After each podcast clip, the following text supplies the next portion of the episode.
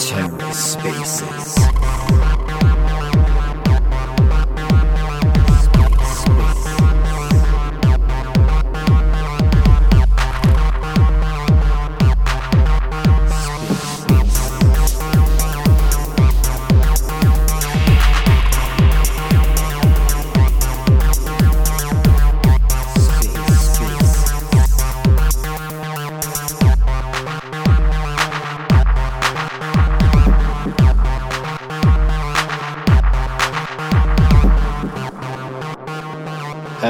Daniel, and welcome back.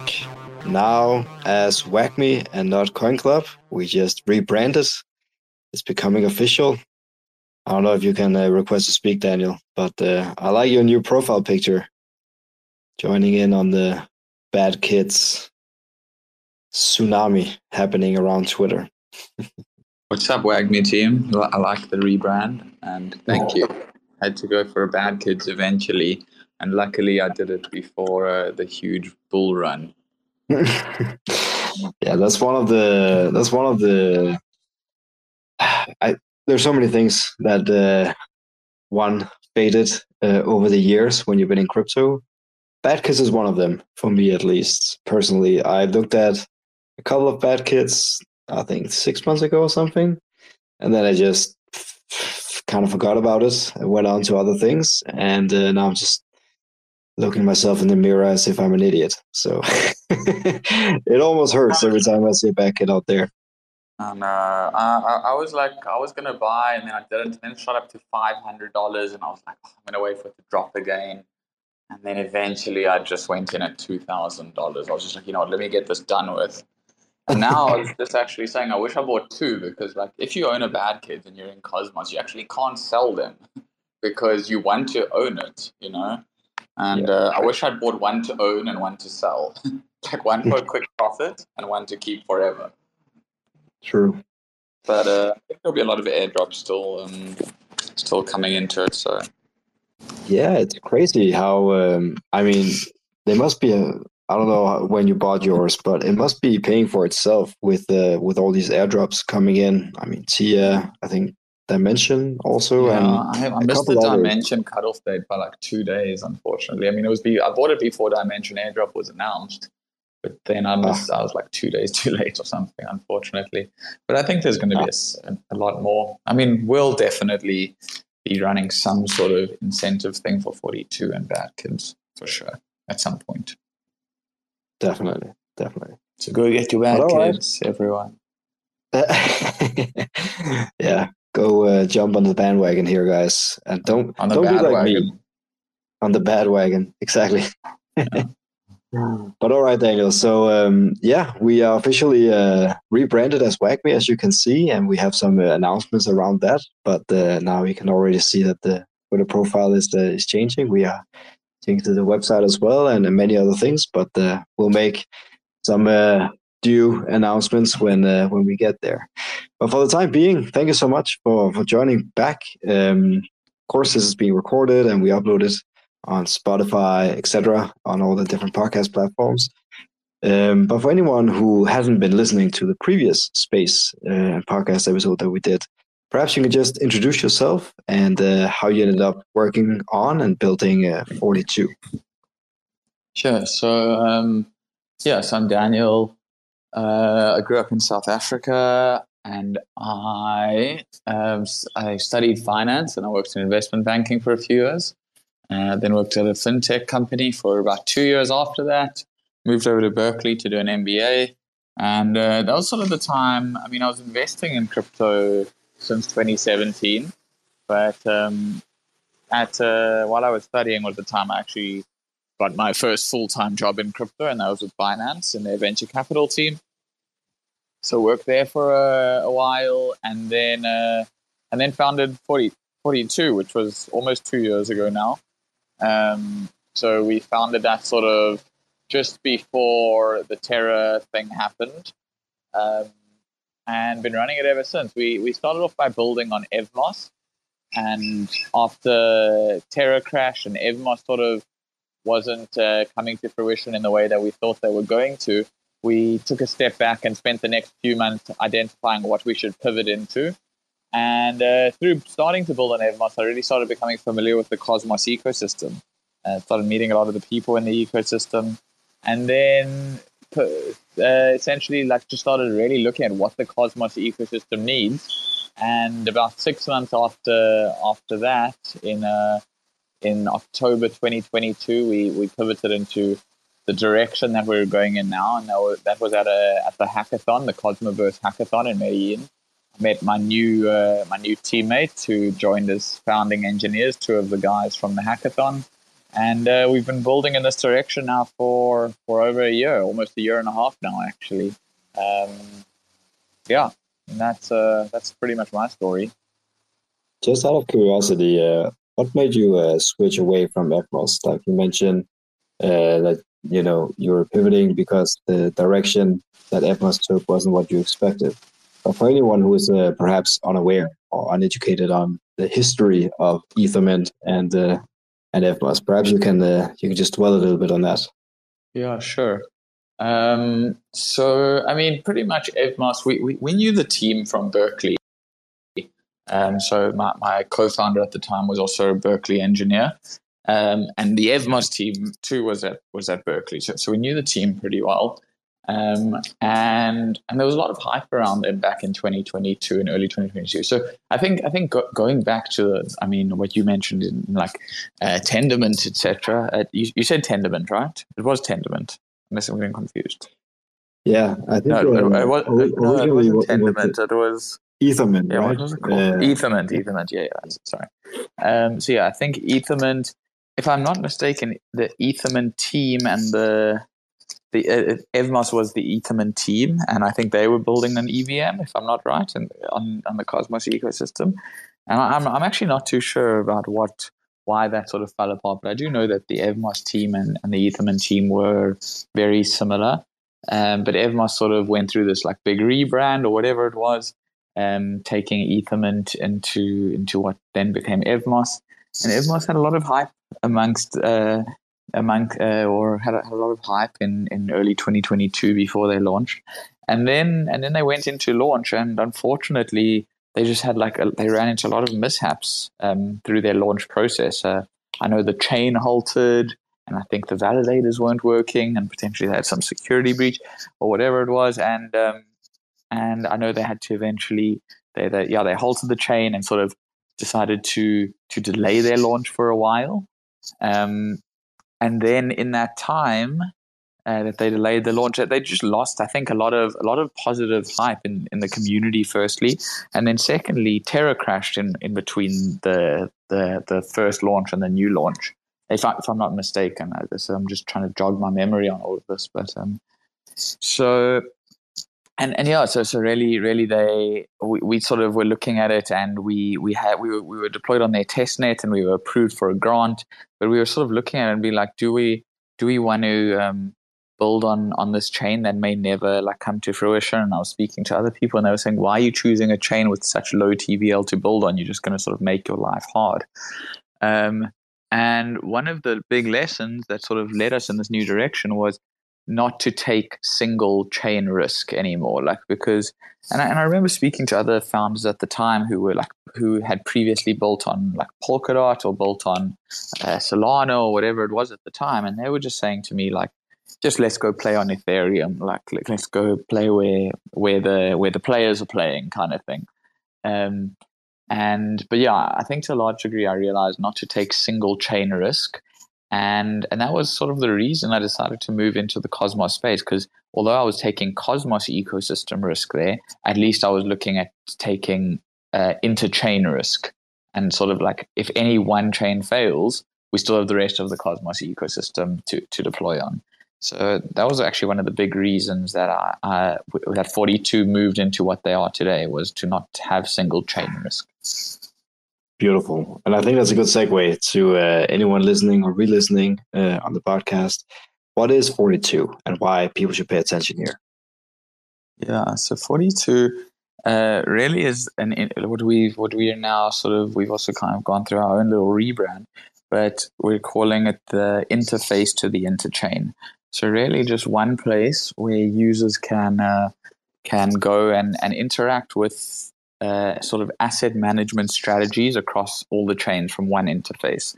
So instead of a user, especially new users to the Cosmos ecosystem, they often don't know where to start. And we sort of want to be that starting point where users can hop onto the 42 platform and can just state what they would like to do in natural language, ideally. Like that's sort of in the short-term roadmap state. I want to purchase this token, or what are the best strategies across these chains, or what's the best yield I can get, not even caring about risk in the Cosmos ecosystem. And they can say that in English or in any language on our platform, and we go and source that information and display it to the user and sort of guide users through their DeFi process by saying, for example, these are the best yields. Would you like to deposit into one of them? And then the user would say, yes, deposit 20 USDC, and then we would say to confirm, we will need to perform a swap of USDC into Osmo, for example, and we'll just guide the user through that full transaction flow on our front end.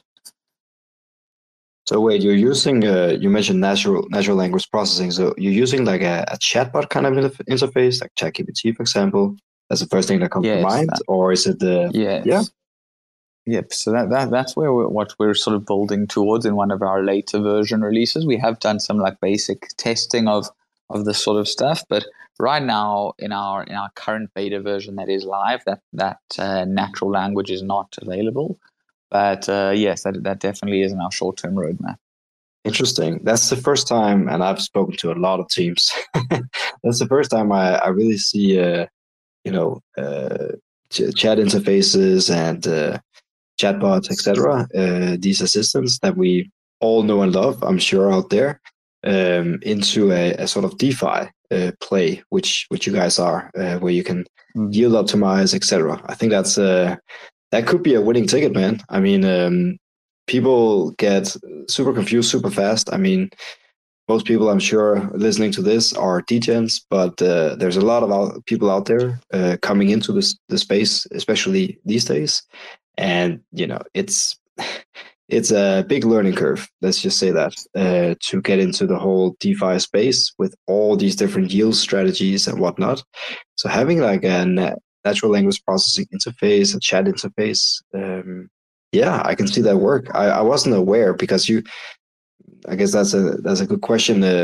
Where is 42 right now? Because I know there's obviously a website where you can connect your wallet, but then there's a whitelist, right? Where you have to whitelist your wallet and then you get access. So maybe you can talk about where you are right now. Yeah, sure. So right now we are in our beta product. So essentially, we have whitelisted about 60 users. So we've got like some just early DeFi users in our ecosystem who are actively testing out the product.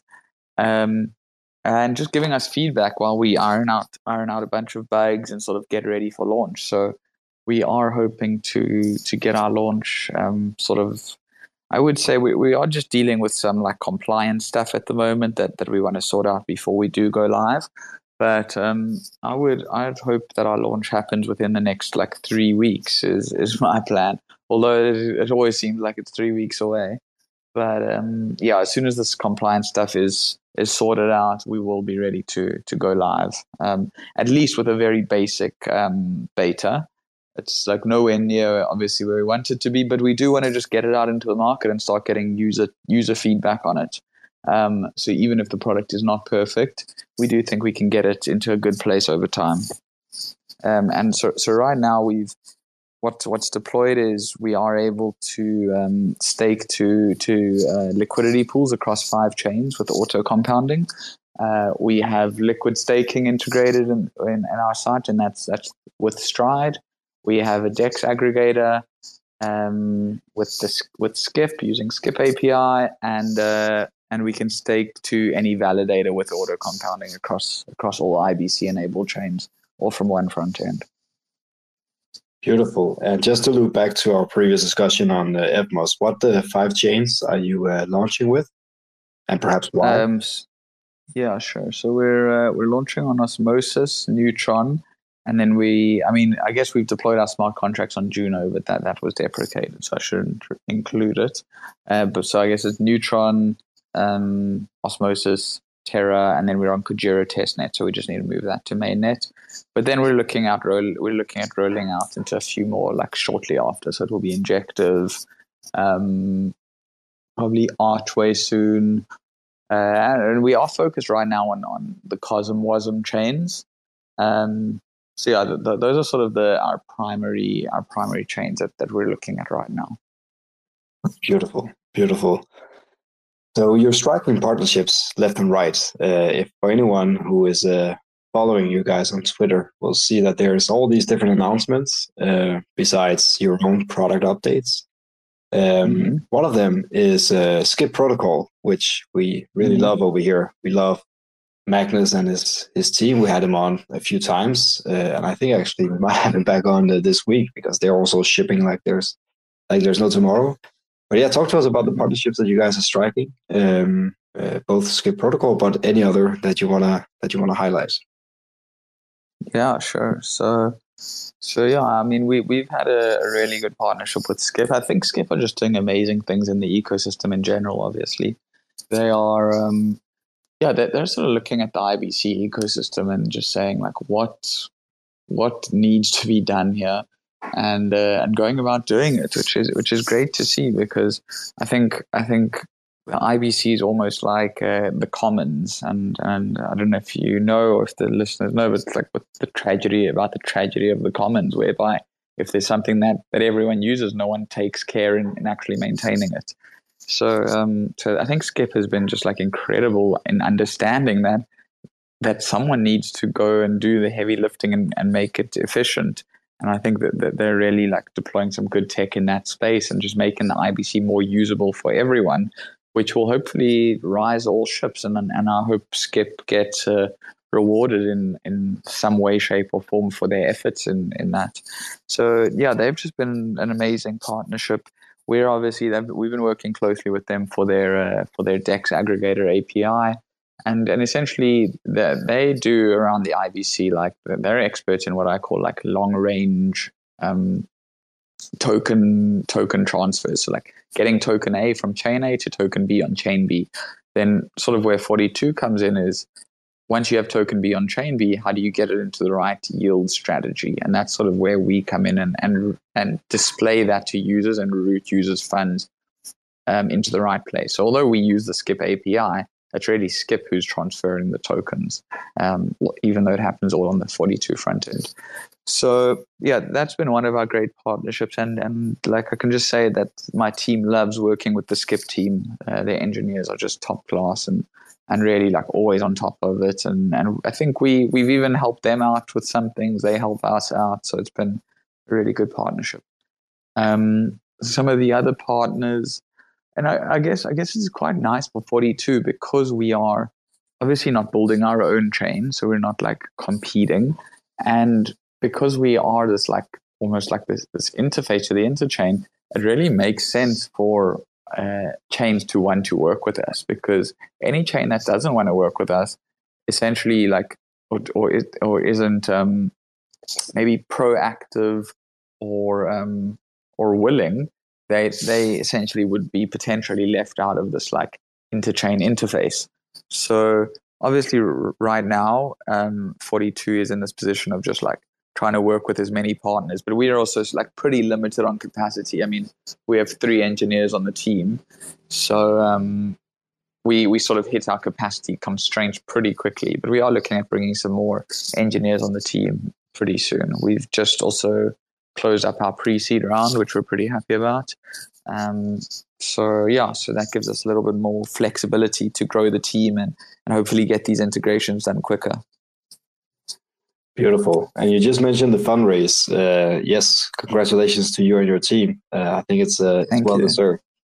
What's the money going to be spent on? So you mentioned that beefing up the team. That makes sense. But what are you guys going to work on with that fundraise? Obviously, going to mainnet is the first priority, I can imagine. But talk to us about what is the fundraise going to be spent on? Yeah, so I think really growing the team and building a community. I think that's sort of our main priorities. Like we've been to a large degree, 42 is a front end app, so we are looking for front end developers to join the team, and really just start like scaling these integrations and building a community. Like I want more of our team actually being in touch with the community and building a strong community of followers that want to see 42 succeed. I'd say tech and marketing are the two primary things. What else are we going to spend the money on? Yeah, that's really it. Just like I think we're in this phase now of just like get the product out there, and get it known. I mean, we actually had a Twitter space last week Thursday with Magnus from Skip, where we discussed the iterations or what fundraising actually means. And it's like fundraising is essentially like a checkpoint. You hit this like fundraise checkpoint, and then you can experiment with the money in order to find product market fit. And we've only raised a pre-seed, so it's not like we have unlimited runway. So it's really about like just deploying this, getting user feedback, and then hopefully if users are liking their app, then we double down and probably raise another round and accelerate growth. And if users are not liking the app, then as for any startup, it's like, okay, well, how much runway do we have left, and where can we take this app based on, I guess, what we've currently learned and or built, and what's the new direction we can take this into, find product market fit.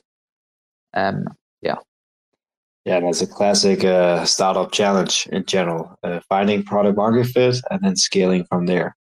You talked about the roadmap and obviously the seed round. I think many people out there listening or re-listening to this, they will be thinking about, okay, so what are people actually investing in? Usually in our industry, it will be a potential token coming out.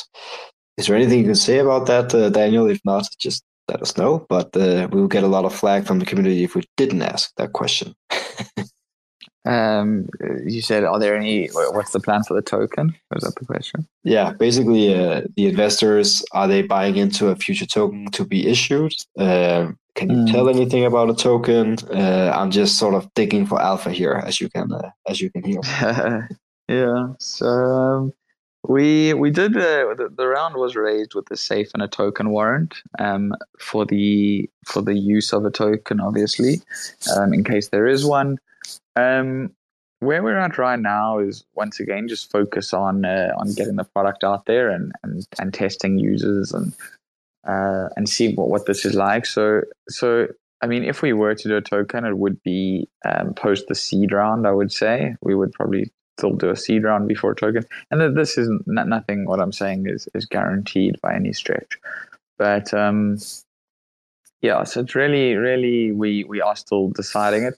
And just weighing up the pros and cons. I mean, one of the obviously I'm a big believer in DeFi and the use of decentralization, of which a token is like an amazing mechanism to do that, to decentralize your protocol.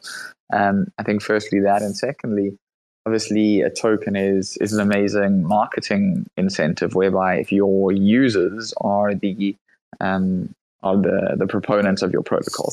So these are all things we are taking into account. I think there's definitely some good benefits to launching a token. But also, I don't want to launch a token too soon, potentially if we don't have product market fit. And essentially, I don't want the token to just like dump. Like if we do the token, I want it to be that for the long-term value of all of our holders and end users. For sure. I wanted to perhaps ask you a bit of a left field question, but you mentioned Skip and public goods, and most sadly, with public goods, typically it's required for a thriving ecosystem, but nobody wants to maintain it or build it in the first place. Skip is very much taking that role. Yourself is becoming sort of like a hub for everything DeFi, a one-stop shop for everything DeFi, especially in Cosmos. So something that I, when you mentioned Skip and public goods and this thinking about this one-stop shop for all things DeFi and Cosmos, have you considered deploying on the Cosmos Hub? Renting security from the Cosmos Hub, deploying as a consumer chain, for example, or are you more focused on sort of the dApp layer, right? The application layer where you just integrate with whatever chain that is IBC enabled. Talk to us about that, the strategy there. Yeah, I would say we're just focused on the dApp layer. I don't really see, and I'd love to hear your thoughts on this too, but I don't really see such a use case for deploying our own chain or anything specifically like with Cosmos Hub, at least right now.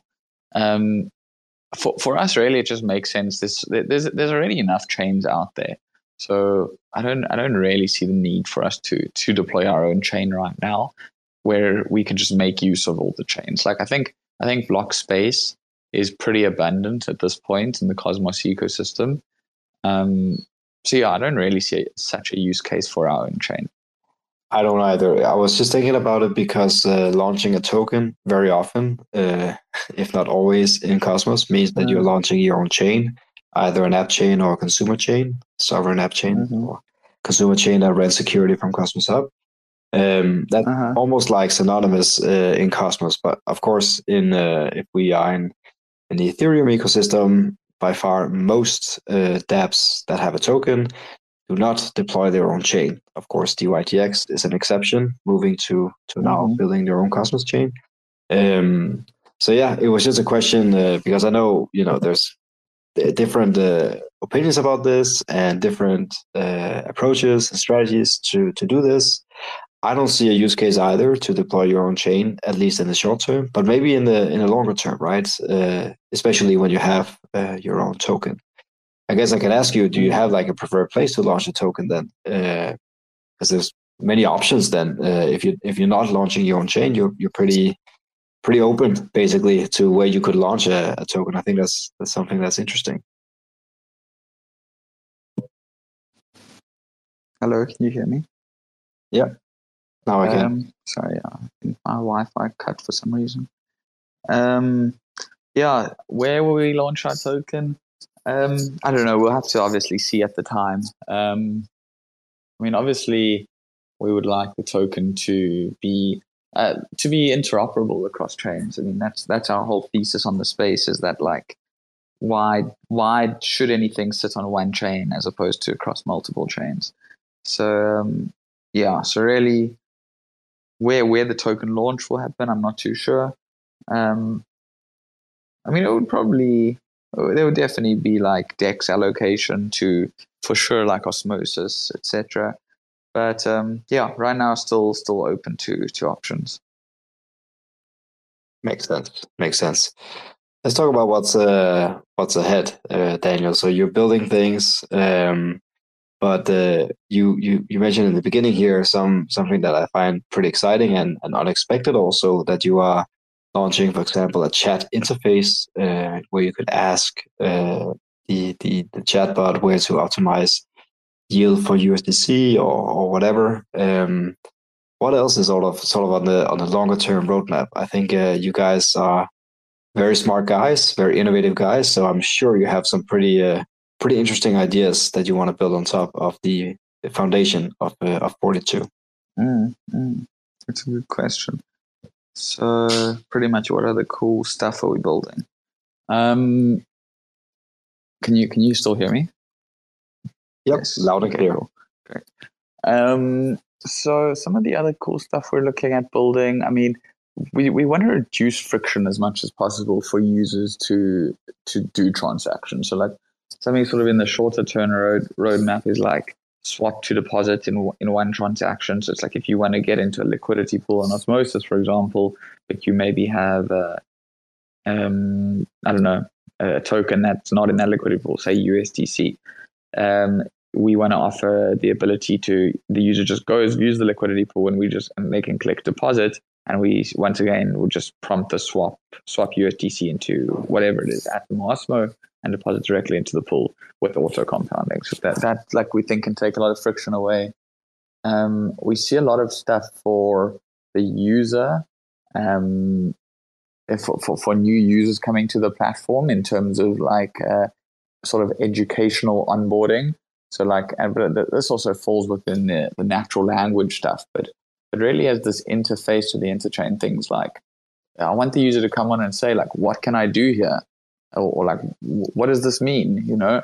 And really like, we think that that's the way for users to onboard into firstly crypto and secondly into the Cosmos ecosystem by learning as they go.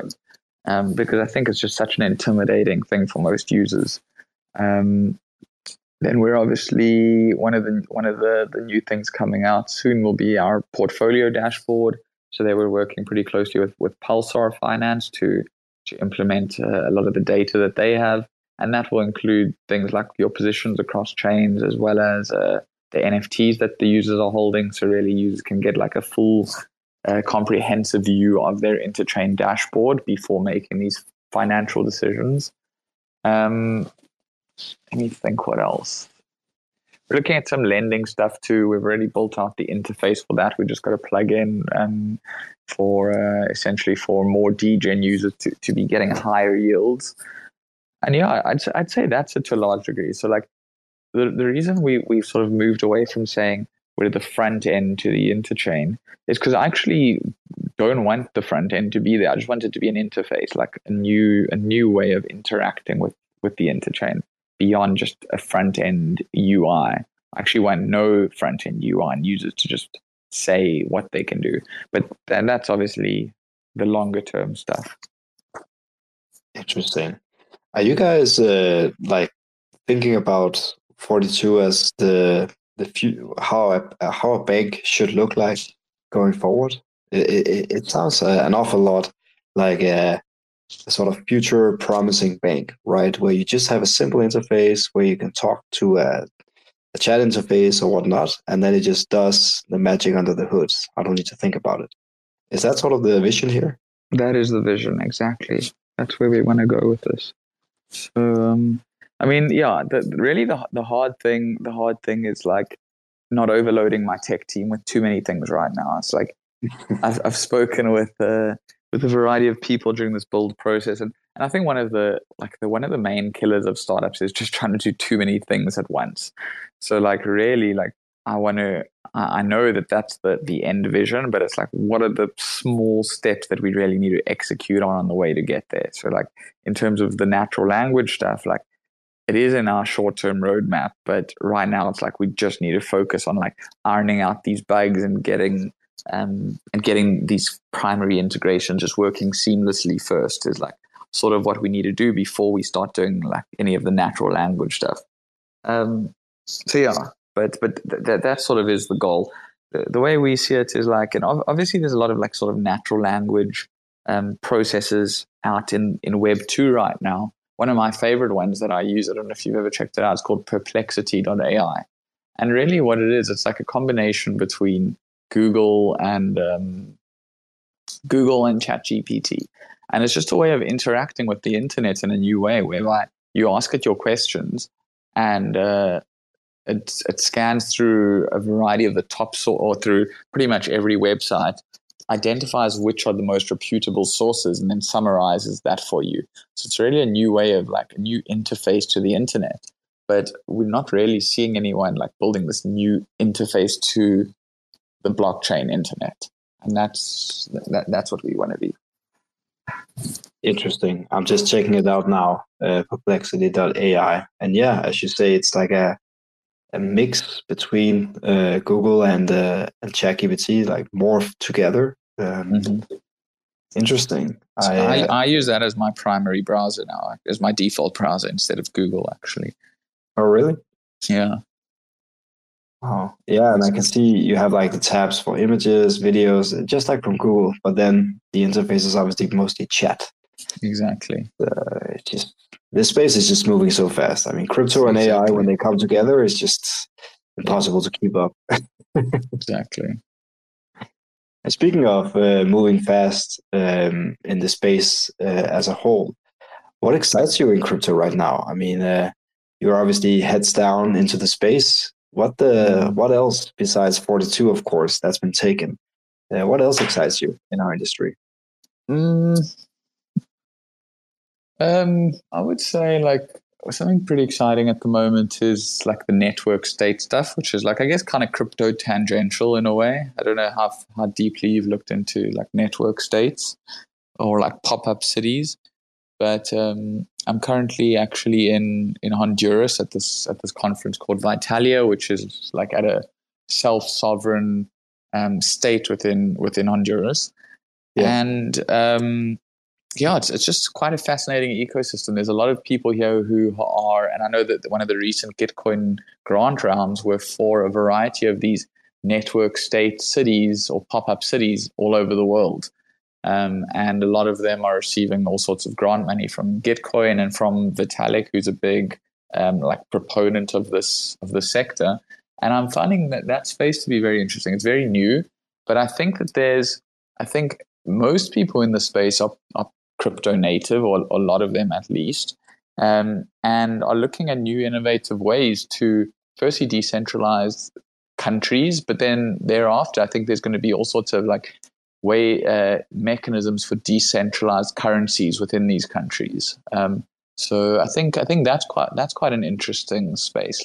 There's things I don't know if you're familiar with, for example, Venmo in America, but there's sort of Venmo applications or instant peer-to-peer payment applications where you can go buy coffee very easily with USDC I think it's on Optimism or something. And a lot of these network states or these pop-up cities are starting to accept these payment methods. But then I think there's going to be a variety of other ways of transacting across these new pop-up cities, which I'm finding that quite fascinating. Beautiful. I think the guys from Benglis also, one of them is also there. And I listened to one of their podcasts talking about the network state and how Vitalik is sort of supporting this. And, to me, it sounds more like an experiment right now, but a very interesting experiment that goes super well hand in hand with crypto and Web3. That's for sure. Yep. So yeah, it's going to be interesting to see how this pans out. Completely. Do you see multiple network states starting to pop up, just like you see multiple ecosystems in crypto pop up? Is that sort of the idea here? Just perhaps let's dwell on this a bit to talk about what the future looks like for states, because I work in crypto full time. You work in crypto full time, and just like I, that people are sitting all over the world, right? And if you hire someone, for example, being a crypto firm or working in a crypto firm, it's very difficult to decide, okay, where should you register? What's the different rules or regulation here that we abide to? Because we sit all over the world, and we're not just sitting static. We move around typically quite a bit. Mm-hmm.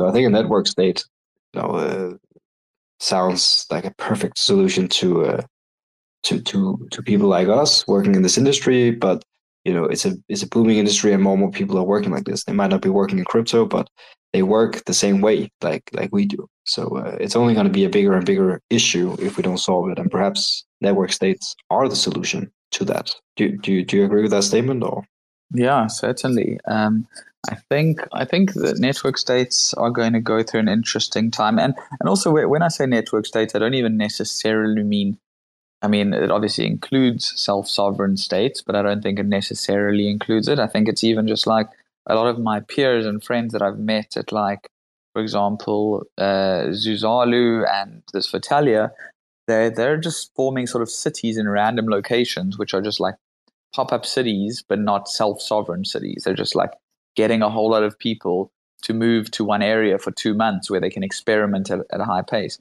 I think a lot of the goal is to sort of form more longer-term sustainable sovereign cities. But I think in the shorter term and for this year coming up, there's a lot of just more temporary ones to sort of refine the ideas and test it out. I think the first major one was Zuzalu in Montenegro last year, which was obviously that 2-month gathering that Vitalik sponsored. And then there was one in Istanbul called ZooConnect. And then after that, Vitalik made an announcement saying that he doesn't actually want this like zoo, sort of, for lack of a better word, brand to be one organization, but actually for the participants within it to take matters into their own hands and form their own startup cities. So that sort of like dispersed the organization. And now there's all sorts of people who are like, oh, let's form one here. Let's form one here. One of my good friends is, I mean, firstly, if anyone's interested in like checking them out, the Gitcoin, there was a Gitcoin grant round where you can go and have a look at the different ones which are popping up on the Gitcoin website. But then one of my friends has also put together a pretty like coherent list called fora.city, which is fora.city. And there's like a list of all of the upcoming like pop-up cities for the year. Very interesting, Daniel. Very interesting. So how do you want to close this thing off? We touched upon a lot of things, both 42, of course, but also broader into the ecosystem. How do you want to close the thing off? Did we miss anything?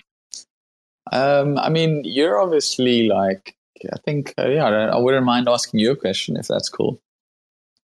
Fire away. Yeah, I mean, you're obviously, you guys have your the Ethereum and the Cosmos newsletters. I mean, what are you guys seeing in terms of like users of the Ethereum users in terms of their interest in Cosmos at the moment, or how do you see the two ecosystems overlapping at the moment, and what do you find exciting in the Cosmos ecosystem specifically? For sure. So first on the Ethereum and Cosmos question, it's funny to see how these two ecosystems and technologies as a whole, they start to look more and more alike. I mean, Ethereum, they have obviously their mainnet, layer 1, then they have layer 2s, and so on. That starts to, of course, there's bridging. I mean, Ethereum is lacking IBC, arguably. But you know what Ethereum calls layer 2s is what we call app chains in Cosmos, right? Mm-hmm. Especially with Cosmos Hub becoming more and more like Ethereum mainnet, where you can deploy things on and pay gas fees in Atom, just like you pay a gas fee in Ethereum when you deploy an app on mainnet in Ethereum. It's just funny to see how they look more and more like. What I think is going to happen in terms of those two working together, perhaps it's also wishful thinking. What I hope is going to happen is that more and more layer 2s and perhaps even Ethereum mainnet is going to adopt IBC. I think IBC is the main argument for why people get into Cosmos in the first place. You know, the whole catchphrase, internet of blockchains and interoperability and all that. It's really what, you know, people get attracted to in Cosmos, and IBC just has a stellar track record. I mean, we see all these hacks and bridge hacks, etc., in Ethereum. You know, IBC has lost $0 for people. So just looking at the track record, it just seems like that's the way to go. And you can see more and more EVM compatible chains are, you know, accepting that as sort of the superior go-to messaging protocol for moving stuff, moving data, moving money around between ecosystems. Avalanche is a good example with Landslide, but there's definitely other ecosystems that are starting to take IBC seriously and implement that. So those two are gonna hopefully start to be able to talk to each other. That's generally also what happens with technologies that are so transformative as blockchain and the internet as a whole. You know, you have sort of like clunky ways of doing things in the beginning, and then more and more the clunkiness falls into the background, and it becomes more and more smooth, and hence easier and easier for more and more people to use. I think and I hope that's what's going to happen. So whether you build or you put your data on a Ethereum chain or a Cosmos chain or Celestia chain or whatever it is, let's see what happens, right? That's difficult to say. But yeah, I think definitely Cosmos has a role to play in the future of blockchain, no question about it. Mm-hmm. So on the question of Cosmos, I think what we really need is a strong hub. Most people, by far, when they get into Cosmos, they start buying Atom, because that's a reference point for most people, right? If they want to buy into the Ethereum ecosystem, they buy ETH. If they want to buy into the Avalanche ecosystem, they buy AVAX, etc., etc. Mm-hmm. If you want to buy into the Cosmos ecosystem, it's not clear that you need to buy Atom, but that's what most people think. Mm-hmm. But then they realize, okay, so they buy Atom on a, let's say, centralized exchange. Let's just say Binance. They move that Atom to Cosmos Hub, and then historically, at least, people realize very fast, like, oh, I can't really do much here. I need to move that Atom to somewhere else.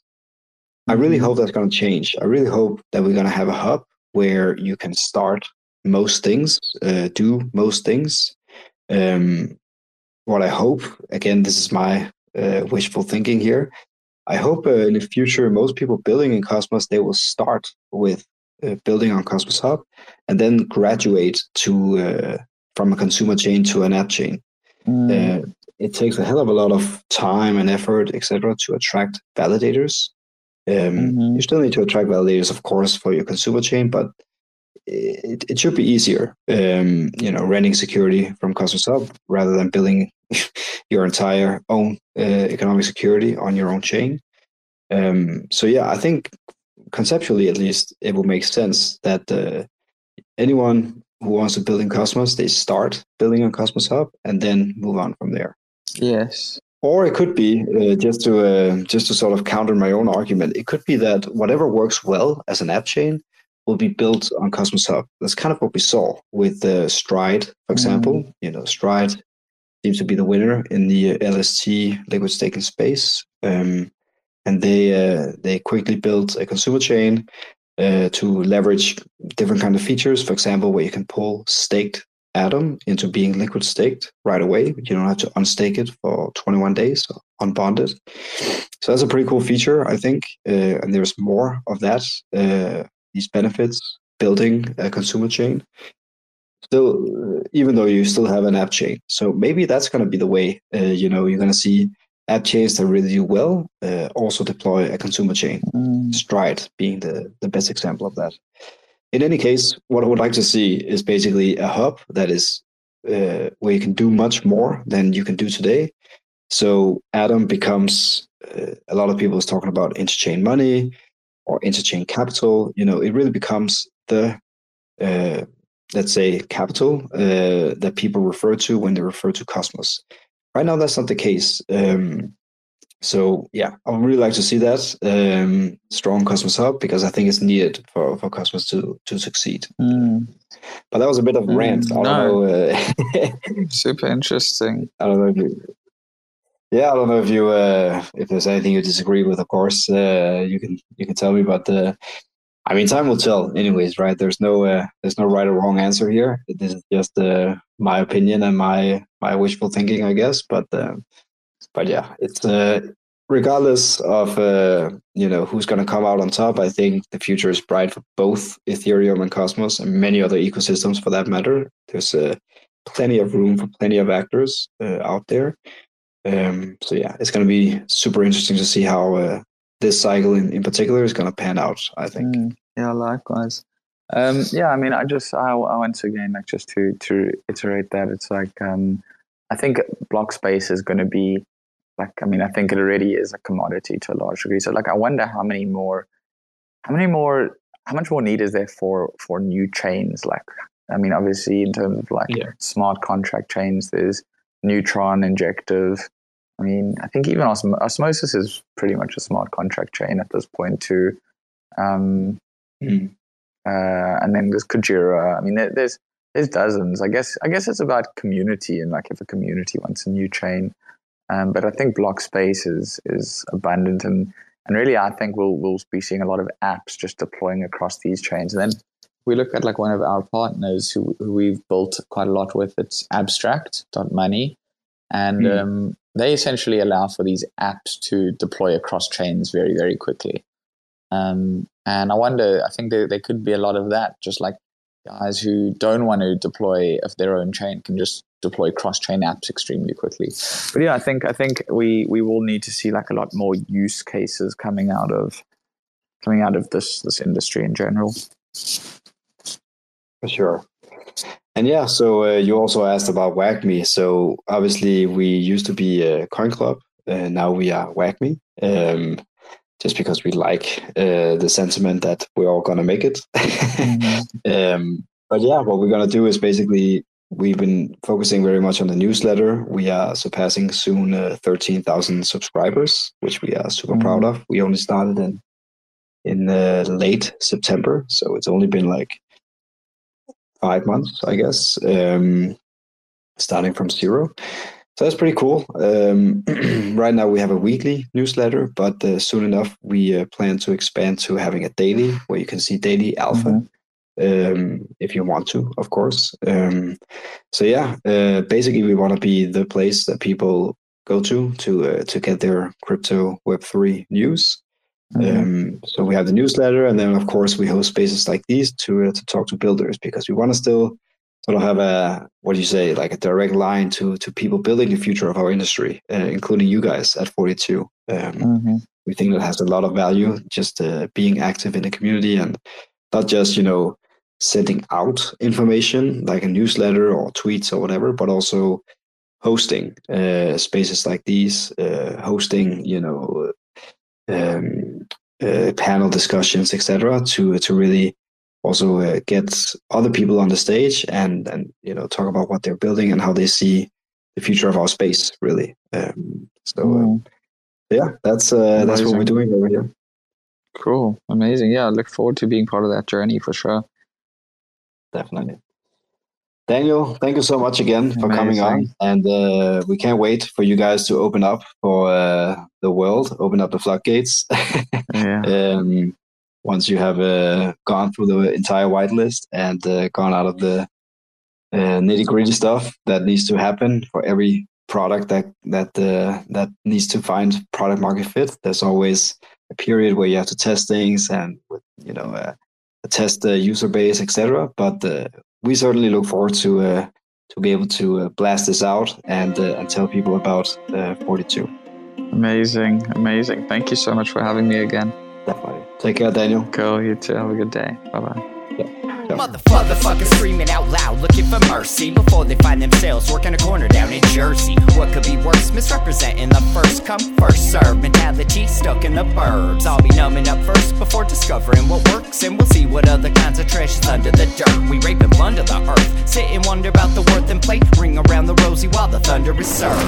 Motherfuckers walking around here looking faceless, trying to make a living selling friendship bracelets. Dead ants dragging out the max amount of payments, red down days, got them acting all bankless. Yo fam, what? Check these tokenomics. They probing this bear, flexing broken honest. I had to lay my soul down, I'm just roasting otters. And then to end a long day, 11 bowls of chronic. Never known to politic, I was born to frolic. It's been my policy to pollinate all over the plot. We got a lot of apologists jumping in at the top. We like to measure their velocity before they hit rock bottom. Over impossible loss, it's all moss, and I'm liking the odds. Fondue in the morning, forming mycological bonds. Click the cap, yo, the road is highly involved. Flip a coin, diary fall. Motherfuckers screaming out loud, looking for mercy before they find themselves working a corner down in Jersey. What could be worse? Misrepresenting the first come, first serve mentality stuck in the burbs. I'll be numbing up first before discovering what works, and we'll see what other kinds of treasures under the dirt. We rape and plunder the earth, sit and wonder about the worth and play, ring around the rosy while the thunder is served.